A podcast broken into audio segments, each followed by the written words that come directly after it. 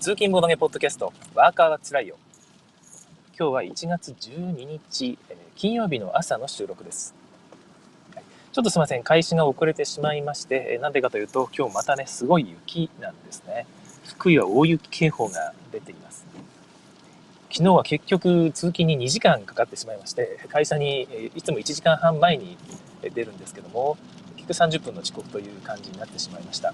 30分遅刻したからといって別に怒られる職場ではないのですごいありがたいんですが帰りがね30分遅れるというえそういう感じになってしまって、え残念な結果でございました。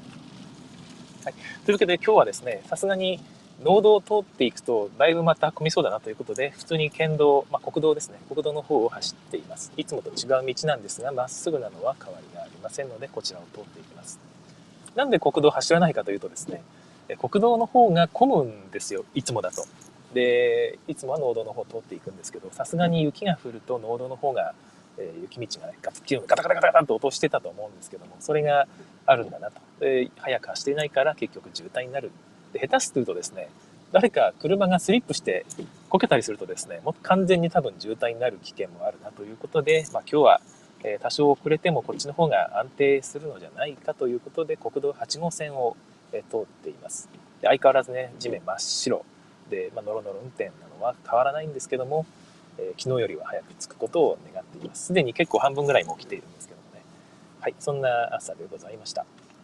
はい、えーボードゲームニュースヘッドラインとしまして一つ目、えー昨日私トリックと怪人という、えー先日のゲームマーケットですね。昨年のゲームマーケットで配布されたゲームをポチりました。なんかボードゲームメモさんで6点がついていてですねなんと評価が、えーメモ6なんですけどもえラブレターの次を狙えるんじゃないかとですねえ非常にえ好評なえ結果となっていまして内容はねカード10枚でやる500円ゲームらしいんですね。でその招待陰徳ゲームになっていてカードに特殊能力があってそれで相手の正体を読んでいくというゲームらしいです。自分結構ねこういうゲームも好きなんですよね。招待陰徳ゲームで。人狼も嫌いじゃなかったんだけどちょっと人狼は特殊な文化がありすぎてちょっと自分は敬遠してるというだけで本来私もこういうゲームで人とこうやり取りするのがすごく好きです。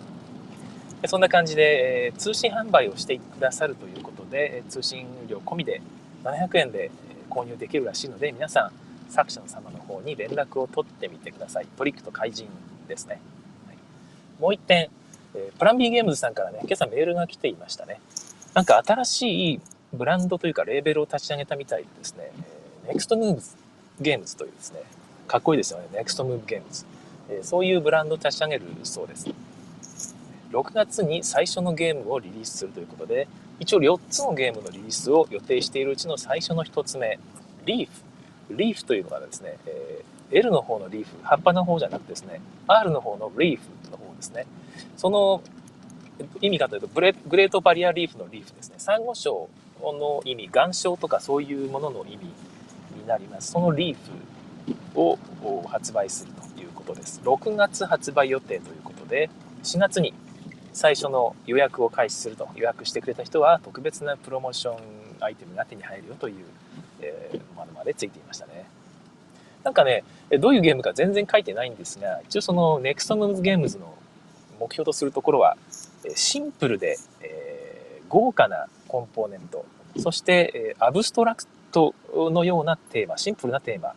というものを目標にしているらしいです。で、え最初のリーフのデザイナーはエマーソン・タケえーえーエマーソン松内松内さんでしたっけね、はいえーあの Century Spice Road の作者さんですね。こちらの方がデザイナーとなっていて、えその特徴というかねさっきの目指すところを聞くとパッケージの方のデザインも上がっているんですけども見るとなんとなくアズールっぽい感じですね。正方形の箱に入っていてで色鮮やかな赤を基調としたデザイン。で、えーまあ、さっきの言ったようにねアブストラクトチックなシンプルなゲーム。30分40分で終わるというものらしいので、まあ、アズールファンにこう手応えを感じてじゃあレベル化しようかということなんじゃないかなと思います、えー、NEXT MOVES ゲームズ、常に楽しみですねはいということで今日のボードゲームヘッドラインでした今日ご紹介するゲーム2つ予定しています。 The Game Face to Face とドルイドです。最初のゲーム、 The Game Face to Face の方なんですが、え、昨年じゃねえな、今年の最初1月1日にドイツアマゾンにポチったうちの1つです。昨日、前回の放送ですね。で、あと1個なんだっけといった4つまで上げて5つ目は思い浮かばなかったうちの1つです。 The Game Face to Face、まあ、これを含めて5個ポチって59ユーロでしたね。送料込みで。だいたい日本円で7900円ぐらいですかね。1個あたり1600円を切る、送料込みで1600円を切る感じなので、皆さんもね、もし気になったらポチってみるといいと思います。はい、ザ・ゲームフェイス2フェイスなんですが、まあ、どういうものかというと、協力ゲームの大ヒット作、ザ・ゲーム。こちらを2人対戦ゲームにしたという内容です。で、ルールがですね、ほとんど変わってない。ちょっとだけひねって、それを2人対戦ゲームに仕立て上げてるんですね。これがまず1つ目の驚きといいますか、えー、まあ、非常にびっくりした部分です。感心した部分ですね。ザ・ゲームってどういうゲームかと言いますと、まあ、数字が1から100でしたっけね？ちょっとごめんなさい。数字の構成忘れてしまったんですが、1 2から100だったかな？なんか99までのカードだったかな？えー、そういうのがあって、えー、1つ目は小順に並べていく列、もう1個が高順に並べていく列というのがあるわけです。中間もありましたっけ？ちょっとごめんなさい。ザ・ゲームをですね、1回しかやったことがなくてですね、なんとなくしか覚えてないんですが、こんな感じで小順に並べていく場所と高順に並べていく場所っていうのが中央に、えー、あるんですね。でそこにその手札を持った状態でこう捨てていくと。1枚ずつ。だから1から高順、あ、小順にこうね、並べていく場所は、えー、なるべくこう、少しずつ上がっていきたいんですね。1の次に出したいのは2だし、2の次に出したいのは3なんですよね。3の次に一気になんか45とか出そうもんならですね、もうその間に出した、えー、と飛ばした数字はもう出せないわけで、えー、それはきついと。で目的としては、えー、デッキの全部を出し切ると。手札から出してまたね、山札から引いてって感じで、デッキを全て捨て札に捨てることが目的なので、うまくやらないと積んじゃうんですよね。まあ、それをみんなで少しずつ協力してやっていくというゲームです。手番に2枚プレイできないとゲームオーバーだったかな。まあ、そこも含めてザ・ゲームだったと思うんですけども、えー、一つちょっとねなんか面白い仕掛けがあって、えー、出ている数字に対して10ちょうど10、え、飛ぶ数字であれば戻ることができるバックアウトできるということが、えー、面白い部分です。例えば、えー、もう45とかってあった時に次本当はね照準の場所に45ってあったら次45より大きいやつしか出せないんですけども35が出せると。ちょうどぴったり。ちょうどぴったり10前のやつならば出せるという。35が出せるということでそこからさらにね25出して15出してっていうことで5出してみたいな感じでガンガン戻っていくことすらできると。そういうなんていうかダイナミックさが用意されていてちょっと気分が上がったりねテンションが上がったりおそれがあるんだ俺これあるぞっつってねおみんな助かったわありがとうみたいなねそんな感じの盛り上がりが期待できるゲームがザ・ゲームです。まあ、協力ゲームということで、まあ、人をこうちょっと選ぶと思うんですよね。自分はあんまり協力ゲームが好きじゃなくてですね、どうしてもその間違ったりミスした時にですね、もう申し訳ないという気分になってしまうと。で、みんなのためにやるってなるとですね、本当に気を使ってしまってですね、えー、まあ、逆に楽しめなくなっちゃうところがあってですね、え協力ゲーム、ちょっと苦手なところがあるんですけども、2人対戦ゲームになったら、このゲーム面白いなとやっぱり思いました。ザ・ゲームフェイス2フェイスを遊んで、この仕組みって楽しいんだなと思うようになりましたね。今のところ3人の方と一緒に遊んでるんですが、全員絶賛しましたね。面白い、これは面白いなと。1個持っていたいなという風な感じの反応でございました。で、2人対戦ゲームにするにあたってどういう風に変えたかというとですね、それぞれが自分の捨て札に捨てていくと。基本こんだけです。自分の小順、高順の捨て札っていうのが、まあ、各ワンスプずつあるわけですよね。で手札とデッキも1から60、あ逆に2から59ですね、の山札になっている。ちょっと減っているわけですよね。それを手札として持って、6枚ずつ持って、えー、そこから2枚ずつプレイしていくと。で、終わったら2枚引くというのを繰り返していきます。一応2枚以上プレイしても良いというふうになっていて、ここがさじ加減というかえ、適当さをつける部分ですよね2枚以上プレイしたらその分早く進むとでただし手札を引けるのは毎回ね、えー、ラウンターンの最後に引けるのは2枚だけなのであんまり捨てすぎるとどんどん選択肢がなくなってしまうと、でただしですねこのここだけが今から言う部分が主にザ・ゲームフェイス2フェイスのオリジナルルールなんですけども敵の捨て札のところに捨てることができます、えー、各ターンに1枚だけなんですけども敵の捨て札のところにカードを捨てることができるんですね。でただし勝手に照準の場所をね進めてしまったらこれは敵は困りますから、えまずいと。それはできないでその代わりに戻すことができると。何個でも何数字何個分でも戻していいです、えー、もう59とかね置いちゃってもうアップアップしてるところにわざとじゃあ2位置いてあげるよっつって2位置いてあげてももちろんいいんです。それはでも敵がねもう 大喜びですよね。もう感謝してアメちゃん1個くれるぐらいの勢いなんじゃないかと思いますけども。えそういうぐらいのすごいアシストができてしまうそうした時だけ、えー、自分の手番に6枚までカードを補充していいと6枚になるようにカードを補充できます。これが非常に良くてですね、えーまあ、何しろその手札6枚に増やしたいっていうのもあるしどうしても自分の場に出したくない今は。この数字出したらもう後で自分の首絞まるわって、えー、見えて分かるような場合であっても、えー、敵の方にねとりあえず1枚出しとくかってやれば、えー、まあ、1回だけパスできるみたいな感じなんですよね。でそれがあるので、え相手の方に出したくなると。すると相手は喜ぶってことを互いにやってるんですよ。で相手苦しいだろうなって思っても相手がねあ相手が苦しい自分が本当に苦しくてこれもダメだなと思っても相手がねひょっと置いてくれるんですよね。あありがとういいやつだなお前ってみたいな。対戦ゲームやってんのになぜか、えー、一緒に協力してるみたいな変な雰囲気ができてですね。あの感覚はなかなかない気がしますよね。ちょっとボーナンザとかやっている感じお互いにウィンウィンになるという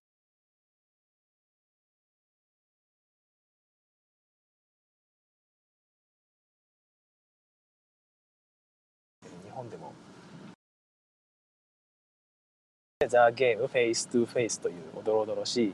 カタカナロゴが入ったゲームが多分出るんじゃないかなと思いますのでぜひ皆さん楽しみにしててください。僕は早めに海外版を買ってよかったなと思っています。はい、あ佐藤さんおはようございます。寒いですね。ということで佐藤さんなんか今日珍しいですね。ライブで聞いてくださるということで子育ての犬里犬さんでした。ありがとうございます。本当に寒いですね。福井は久々の雪な感じがします。最近はねあんまここまで雪が積もったり降るってなかなかないんですけども今日は普通に福井らしい大雪です。で2つ目ドルイドの話をします。ドルイドはトリックテイキングゲームになっているんですがもともと何度か私このねポッドキャストで話している通りあんまりトリックテイキングゲーム好きではないんですよね。あ好きではないって言い方は変かな。好きなんですけどもなんかその好んでやるとかですね、トリックテイキング大好き、トリックテイキング聞いたらね、えー、走ってでも行くとか、そういう感じではないという感じです。まあ、話した通り、トリックテイキングという文脈自体に一つのなんかね、その熟練者みたいな人がいたり、こだわり持ってる人とかがいるとですね、なんか後で楽しめない、一方的にやられるような感じがしてしまうという感じがして、もっと気軽に楽しみたいなと思っているんですね。まあ、そんなわけで、できればベーシックなあんまり変態ではないトリックテイキング簡単なやつというのを求めておりました。昨年なんかでそのリンさんですね一緒に遊んでいる遊んでくださるリンさんがトリックテイキングが好きでいろんなトリックテイキング遊ばせてくれたんですよ。でコブラスとか面白かったんですよね。で自分でもちょっと持っていたいなというのがありましてで新年なんか23個をなんかとにかく面白くてシンプルなトリックテイキング欲しいなと思ってちょっと試しにポチってみたんですね。そしたらいきなりえー、ツーヒットコンボブードゥプリンスが非常に大ヒット。さらに今回紹介するドルイドが大ヒットしたという感じになっています、えー、いやこれはね新年からいきなりいいなというところなんですけどまあカジノロワイヤルさんがね あの書いてくださった記事通りに買っただけなんですけどもね。はい、ドルイドどういうゲームかと言いますと、マトリックテイキングゲームなんですがまずスートが5色あります。色が5色ですね。で数字が1から12だっったかななんかそれぐらいのシンプルなゲームですね。合計60枚だったと思うんですけども3人から5人までで遊びます。前回3人で遊んだんですが非常に面白かったですね。それを適当に、え配りまして配りきりでは確かなかった気がします。どうだったかな？確か配りきりじゃなかったような気がします、ね、13枚ぐらい配りだったかな。でそれをスタートプレイヤーから順番に切っていくんですけどもトリックを取った時ですね。トリックを取った時にの取ったトリックの中身を色ごとに分けて自分の前に置いていくんですよ。で色ごとに、ま赤なら赤の山、えー、黄色なら黄色の山って感じでこう分けてそこに重ねておいていくと。一番すでに山があったらその上にまた重ねておいていきます。でそうした時に一番上に置いてある数字が得点になるんですね。色ごとに。赤は3点。黄色は5が一番上だから5点。青は1が一番目だから1点みたいな感じです。もし1回のトリックで複数の色、あ、同じ色のカードが複数あったら、その中で一番ちっちゃい数字が得点になってしまうので、例えば自分がね、12でリードしたと。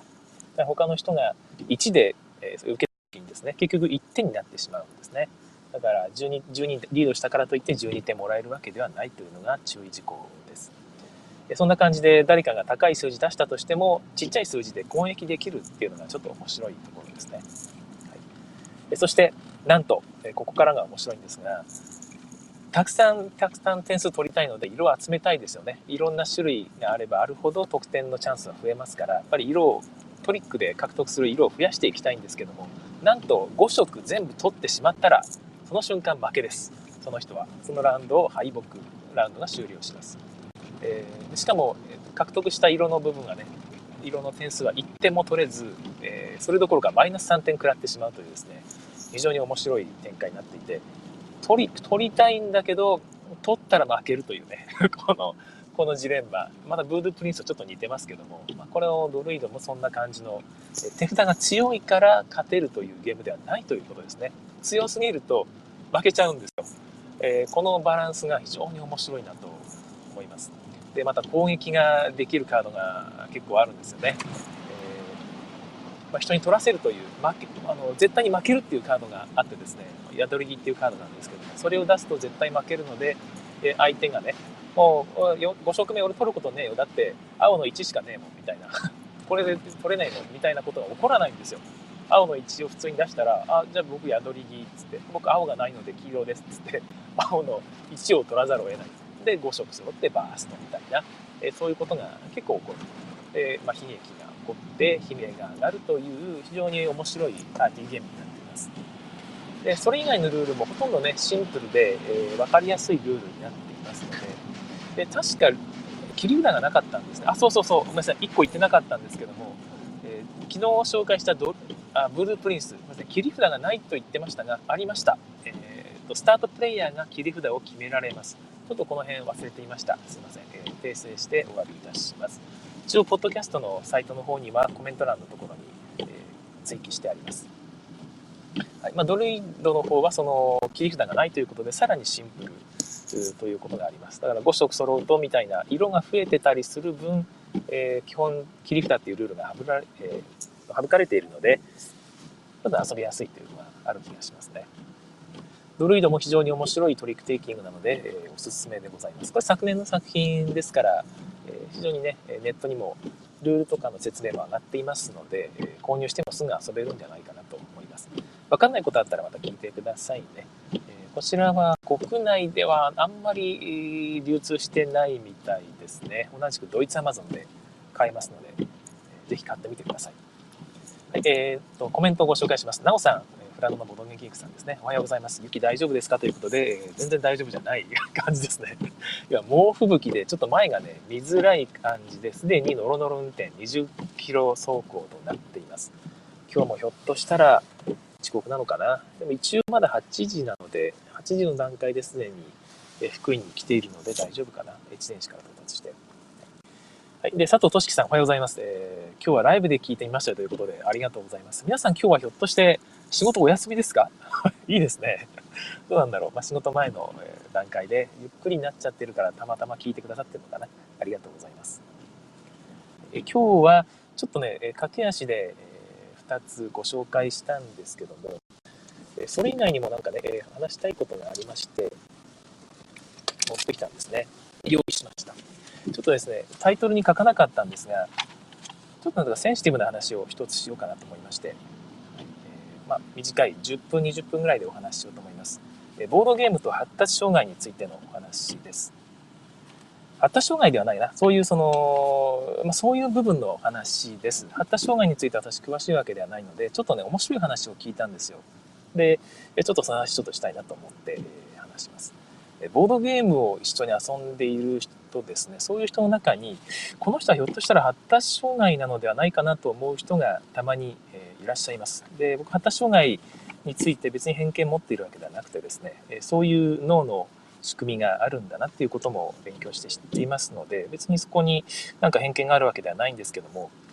ぱり発達障害の人っていうのはどうしても特徴があると。まず一つはその他人の心の機微がうまく読み取れなくてですね自分の話ばっかりしてしまうということがあったりするみたいです。でまたその他人の間違いとかですねけなんかその違った部分っていうのを指摘せずに折れないというですねこれもまあ普通に考えるとあんまりねあの言われて嬉しいものではないですからそれをでも指摘してしまうというねそういうことが起こってしまったりするんですね。でそういうのがボードゲームをやっている時にやっぱりどうしてもマイナス要素として働いてしまうというのがあってですね、えー、この人は発達障害であることを自分で気づいているんだろうかとでそれを気づいた方がおそらくその後ねなかなか自分で訂正していったりですねえー、うまく折り合って生きていけるんじゃないかなというふうに思う時があります。別に発達障害はね恥ずかしいことでも何でもないのでむしろその発達障害の方の方がうまくできることって結構あるんですね。えー、例えば何か一つのことに集中したりですね頭の中で計算をして一気に結論を導き出したりというそういう集中力があったりします。でこういうそのボードゲームに向いている部分っていうのが強くあると思うんですね。だからそれも含めてボードゲームをより楽しんでいただきたいなと思っています。で各私もですね結構その発達障害の件があるんじゃないかなと、えー、自分で思ったことがありましてですね、えー、まあ、なんか例えば、ま、こだわりがあるっていう意味では自分も結構ねこだわりがあったりで人の間違いが気になるといえば結構気になることがあってですね思わず指摘してしまったりすることもやっぱりあったんですね。でそれはただ言われた方がやっぱ嫌だろうなっていうのは思いましたので、まあ、最近はあんまり言わないようにしたり、しています。だからねこれがね自分で気づいてない人だとそのなんで間違いを指摘したぐらいでそんなに怒るんだと。正しいことを言って何がおかしいんだというふうに思ってしまってねより喧嘩になってしまうっていう パターンもねネットとかでよく見かけますよね。ああいうのを見ているとあもったいないなと。せっかくその正しいことがねすぐ分かるという能力を持っているのに人と揉めてしまうっていうのはもったいないですよねっていうふうに思って見ていたりもします。で結局自分もそのそういう件があるんじゃないかと。でなんか感覚が過敏という特徴もあるらしいですよね。その全ての人がそうではないらしいんですが、え自分もその聴覚あと嗅覚が結構鋭いと。え味とかが結構激しく分かる方なんですよね。で好き嫌いも結構激しいところがありましていやそれも含めていやこれはひょっとして自分発達障害なのかなと思っていたりもしたんですけどもその人の気持ちをそのおもんばかるのが苦手という特徴に関してはですね自分はそこを思い当たるところがあんまないんですねむしろ人の気持ちがですねちょっと思わなんかね、えー、むしろ流れ込んでくるぐらいの勢いでですね、えー、人の気持ちに敏感すぎるところが昔からありましてなんかちょっと違うなと思っていたんですよね。で、一応その受診してみたことがあります。自分なんでしょうかということで、えー、聞いてみたことがあるんですが、結果はま違いますねということでした。で、それから、うん、そうなんだと。えー、発達障害じゃないにしても、なんだろうな、この生きづらさはと思っていたんですけども、先日、HSP という言葉を知りましてえ、 highly sensitive person の略らしいんですけども、発達障害ではないけども、感覚が非常に過敏であることによって非常に生きづらいと感じている人のことらしいです。で刺激に敏感であるとえいう一つで心の境界線が薄いという他人とその気持ちがあまりにも通じ合ってしまうところがあるらしいんですね。そこで非常に生きづらいということらしいんですね。でそういうことで非常に毎日が疲れやすいというような特徴があるらしいです。でアスペルガーとかその発達障害と違うところがですね、え、まあ一つはさっき言った心の境界線が薄いというところですねここが、えー、今ちょっと違うんだということみたいですね人の気持ちがどうしてもその分かりすぎるという部分が、まあ、大きく違う部分みたいです。はい、で何が違うんだっていうのはですねその方で軽く見たところ仕組み的に違うということが書かれていまして発達障害ですとかアスペルガーの方、まあ、全てではないと思うんですが感じるいわゆる知覚過敏というのは、えー、体に出てくる情報のフィルタリングが、まあ、なんかうまく働いてないと。全てフィルタリングする、しないで全部入ってきてしまうことで、まあ、音がうるさかったり、光が眩しかったり、えー、まあ、その、いうことがあって処理しきれなくなると。でただし、他人の感情に関してはあまり鈍感っていうことなんでしょうかね。えー、そういうことらしいですね。はい。で、この、それに対してですね、HSP の人はフィルタリングはしっかりされると。で、フィルタリングされるんだけど、そのフィルタリングされた結果を情報処理する能力が深いという、その深く処理してしまうということで、結果的に感覚が過敏に感じるということみたいです。例えばその HSP の特徴としてですね、過剰同調性というのがある人があるらしいんですけども、その相手が自分の中に入り込んでしまう状態ですね、まあ、相手の心が自分の中になだれ込んでくるという状態に人がいるらしいんですが、自分がまさにこれでしてですね、えー、例えば一緒に、えー、なんか仕事してたりしてですね、横で非常になんか機嫌が悪い人がいると、ものすごく不機嫌な人がいるっていう状態が、すっごいビンビン伝わってきてしまってですね、えその人の気持ちを全部なぞってしまうんですね。もう勝手に。ずっとその人が今、だから腹が立っているんだっていう状態に、自分もですね、その中に入り込んでしまって、全然落ち着かないっていう状態になったりするんですよ。で、これが非常に、えー、まあ、生きづらいと考える、えー、原因なんですが、あ、自分はこれだったんだなっていうのがね、ちょっと今思っています。はい、で他にもですね、えー、なんか、まあ、想像力が豊かでですね、その世界に入り込んでしまうということがあるらしいですが、これはなんか発達障害の方とかでもたまに聞きますよね。ただその発達障害と異なるのが、さっき言ったフィルタリングできないとかいう問題ではなくて、その後ですね、情報を内部で深く処理しすぎるということで、その世界に入り込んでしまうということみたいです。僕たまにその人のインストを聞きながらですね、そのインスト聞いてる段階で、そのボードゲームのルールが面白すぎて、なんか変な別のゲームを思いついちゃう時があります。そうすると、インストがあの頭に入らなくなってしまってですね、界に入り込んでしまうというようなことがあったりするんですよね。えそういうことも、これまでは自分はまずいなといたんですけども、なるほど、そうか、HSP というものがあって、まあ、これがそうなんだなということが、えー、今回分かってですね、ちょっとね、心が救われたというかですね、あなるほどなというふうに、感じました。結構ね、その、えー、この文章に書いてあったんですけども、HSP の方っていうのは、ちっちゃい頃に、子供の頃に、えそういうことがありすぎてですね、え心が相手の心がなだれ込んでくるっていうのを防ぐためにあえてシャットアウトすると。もう無視するという術を学ぶ人がいるそうです。相手の気持ちをもうね考えないようにすると。なだれ込んでくるって分かるんだけどそこをもう考えないようにするっていう訓練をしてしまうという人がいるそうでですね。私がまさにそれです。あのたまにそのもうどうでもいいと思って、えー、ポンポンと何て言うかねその無神経なことを言ってしまったりすることがあるんですけども決してその分かってなくて言ってるわけではなくてもう分かるんだけどもどうでもいいじゃんっていうふうに考えて言うことがあるんですね。でその結果その他人から見ると発達障害に見えるとあのこの人気持ち分かってないんじゃないのっていうふうに見えるっていうことがあるそうでで自分まさにそうだなってずっと思っていたんですけども、えー、まさにそのことが書いてあってですねあこんな人他にいるんだというふうにちょっとびっくりした、ことがあります。なるほどなと思いましたね。えー、まあ、いろいろ本当にいろんな人がいますね。はい、佐藤さん、えー、会社行きますよということで、保育園に行く前に子供たちと一緒に聞いています。子供さんと一緒に聞いてるんですか？すいません。ちょっと突然、なんか変な話してしまって申し訳ないです。はい、なんかチェックリストっていうのがついていますね。HSP かどうかを、えー、チェックするためのチェックシート。1つ目、自分の周りの環境の変化によく気づく方だ。はい。えー、私そんなにでも気づく方かって言われると気づく方ではないんですけど、ここはまどうなんですかねえ。他人の気分に左右される。私はかなり左右される方ですね。痛みにすごく、痛みにすごく敏感。うーん、これはね、わかんないですね。自分が他人と比べて痛みに敏感かどうか、これは痛いのは嫌ですよね。敏感かどうかっていうとちょっと判断しかねる。わからない。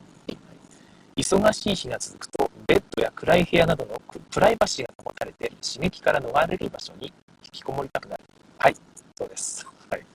なんか明るいとこ行ってスタートしたい人とかいるらしいんですけど、全くちょっと理解できないですね。カフェインに敏感。はい。めちゃくちゃ敏感ですね。人からびっくりされるぐらい敏感です。えー、明るい光、強い匂い、ザラザラした布地、再電音なのに圧倒されやすい。うーん。これはま微妙かな。そんなに感じないですね。明るい光とか、全然大丈夫でしたね。強い音とかも大丈夫なんですよね。昔、20代の頃ぐらいは、クラブ通いしてたぐらい、あの、ドゥン、ドゥン、ドゥン、ドゥン、ドゥン、ドゥン、ドゥン、ドゥンドゥン、めちゃくちゃ心臓に響くぐらいの音の中ですね、ピカピカピカピカ、ピカ光の中で一晩中踊り狂ってましたから、そういうのが好きだったので、それは大丈夫でした。はいえ想像力豊かで、豊かで、え空想にふけやすい、ふけりやすいかな。はい、これはそうですね。騒音に悩まされやすい。これもないですね。これは自分はないですね。美術や音楽に深く心が動かされる。これは本当に自分は思います。なんか感動しやすい方ですね。はい、とても良心的。うん、まあ、まあ、良心的な方なんじゃないかな。なんかこれ、後で説明書いてあったんですけども、も人の気持ちが分かってしまうので、これをやったらあの人は悲しいっていう感じるんですよ。自分もやっぱりそうです。そうすると、このどうしても悪いことができないんですよね。ややっても、あ、これ結局みんな悲しむし、自分も悲しいなってそこまで読んでしまうので、だったら良心的に動いた方が楽だなっていうふうに思うタイプです。はいまあ、結果的に良心的にならざるを得ないというところですね。え、すぐにびっくりする。はい。えー、子供の頃はびっくりマンと呼ばれたぐらいびっくりする方でしたね。俺、ちっちゃい頃はびっくりマンって言われてたんだって言ったらですね、友達はめっちゃ受けてですね、そのめっちゃ受けたこと自体にまたびっくりしたというくらい、えびっくりする方です。はい、短期間でたくさんのことをしなければならないときに、混乱してしまう。はい、え、結構ですね、そういうことができないタイプです。並行して何かできないですね。人が何を求めているかがすぐにわかる。まあ、これはまあ微妙なとこなんですけども、やっぱり飲み会とかでみんなが何かしてる時に結構気づく方です、えー、みんなが集まってる時にこれ大丈夫ですかとかそういうことを気にしてしまう方ではあります。でも分かんないところは分かんないんですよね。そこはまた難しいところですね。一度にたくさんのことを頼まれるのが嫌だ。さっきと一緒ですね。はい、えー、ミスや物を忘れたりしないようにいつも気をつける。はい。いつも気を張って、えー、やってますね。暴力的な映画やテレビは見ないようにしている。そうです、ね、見ていると自分がね、殴られているような気分になってしまうので、痛い痛いってなってちょっときついので見ないようにしていますね。はい。えー、とですね、空腹になると集中できない、え、気分が悪くなるなど強い反応が起こる。これ何なんですかね？でも自分はそうですね、空腹が非常に辛くてですね、えー、また、まあ、空腹になると、とにかく集中できない。なんか HSP に関係あるんですかね？はい、生活に変化があると混乱する。これ、はいですけど、誰でもそうなんじゃないかな。どうなんだろう。えー、デリケートな香り、味、音、音楽を好む。うーん、デリケートです。ただ、うるさいやつも好きですね。はい、動揺する状況を避けることが普段最優先であると。うん、まあそうですけど、これも誰でもそうなんじゃないかな。競争になったり、監視されたり、観察されたりすると緊張していつもの実力が出せない。はい。まさにそうです。えー、こうやってね、僕喋ってる時、喋ってるんで、いくらでも喋れるんですけども、人前で、大勢の前で、いわゆるプレゼントがすると、めちゃくちゃ緊張して、どもってしまい、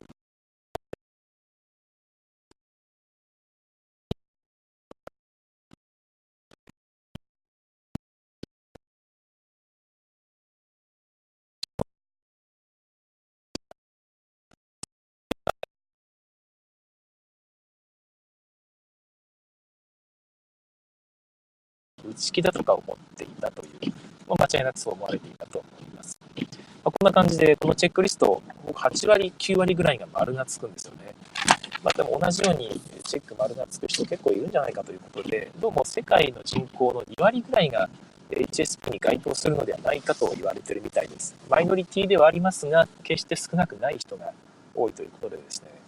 えー、もし同じように悩んでいた人がいたら、まあ、HSP という highly sensitive person で略、なんかね、ググってみてください。え、自分のこと書かれてると思ったら、ちょっとね、それに書いてあることを意識してもいいのかもしれませんね。はい。えー、10分ぐらいでしたけども、あ、15分ぐらい喋ってしまったのかな。はい。ちょっと今日、昨日聞いて面白いなと思ったので、えご紹介いたしました。ボードゲームにも意外と関係あるんじゃないでしょうか。こういうことを意識しておくと、自分はこういうタイプなんだなってことが分かっておくと、ね、無駄なトラブルを避けたりですね、えー、これまでうまくいかなかったうまくできるようになったりするかもしれません。はいえー、ボードゲームではコミュニケーションが大事なゲームなので、こういうことも、ね、自分で意識していけるといいですね。はい、一つ注意があるんですけども、えこの、ま HSP なり、発達障害なり、スペルナーなりっていうのはですね、あの人がこうじゃないかというふうに決めつけて、えー、攻撃したりするために使うものではないと僕は思っています。あくまでも自分で気づいてですね、えー、自分がより良くしていくために活用するような、え、そういうものであってですね、人を攻撃するために使っちゃいけないですし、え思い込みであの人は絶対発達障害だとかね、そういうふうに、冒頭でいくつか言ってることもある。あの人はそうじゃないかって話からスタートしてるんで、まあ、あれなんですけども、まあ、人を決めつけ決めつけてしまって、えー、色眼鏡で見ないようにしてみてください。もしそうだと思ってもですね、それを理由に避けたりするんじゃなくて、えその人を理解する一つ一つ助けですね、にしてほしいなと思います。はい、えそんな感じでちょっと、え後半は真面目な話になってしまいましたけれども、まあ、たまにはこの話も入れているのかなと思います。えということで、今日は週末ですね、え今日なんかね、えー、S ガーデンで、福井の S ガーデンで昼からボードゲームがやるんで参加しませんかっていうそういうとがあったんですけども、羨ましいですよね。さすがに僕、年末年始ちょっと休みを取ってしまったので、いきなり最初の週にね、金曜日休みたいですとか言い出せなかったです、言っちゃっていいんでしょうけどね、どうしても気にしてしまいますよね。はい。えそんな感じで羨ましい中、今日も一日お仕事をしてまいります。仕事をした分お金もらえますからね、えー、悪いことじゃないんです。えサクッと終わらせて、雪も降ってますから、早めに帰りましょう。仕事帰りに聞いていただいている方、え、今日もお疲れ様でございました。では次回更新をお楽しみに。次は月曜日の更新です。それまでさようなら。からは、えー、続きといいますかね、おまけの時間となります。ライブで聞いてくださってる方、10年ぐらいいらっしゃるんですが、ありがとうございます。でこちらの方が何分か遅れて何分かがあるらしいんですよね。そのタイムラグを吸収するために、ここで時間の話をしてます。これしないでですね、ちょっとてしまうと、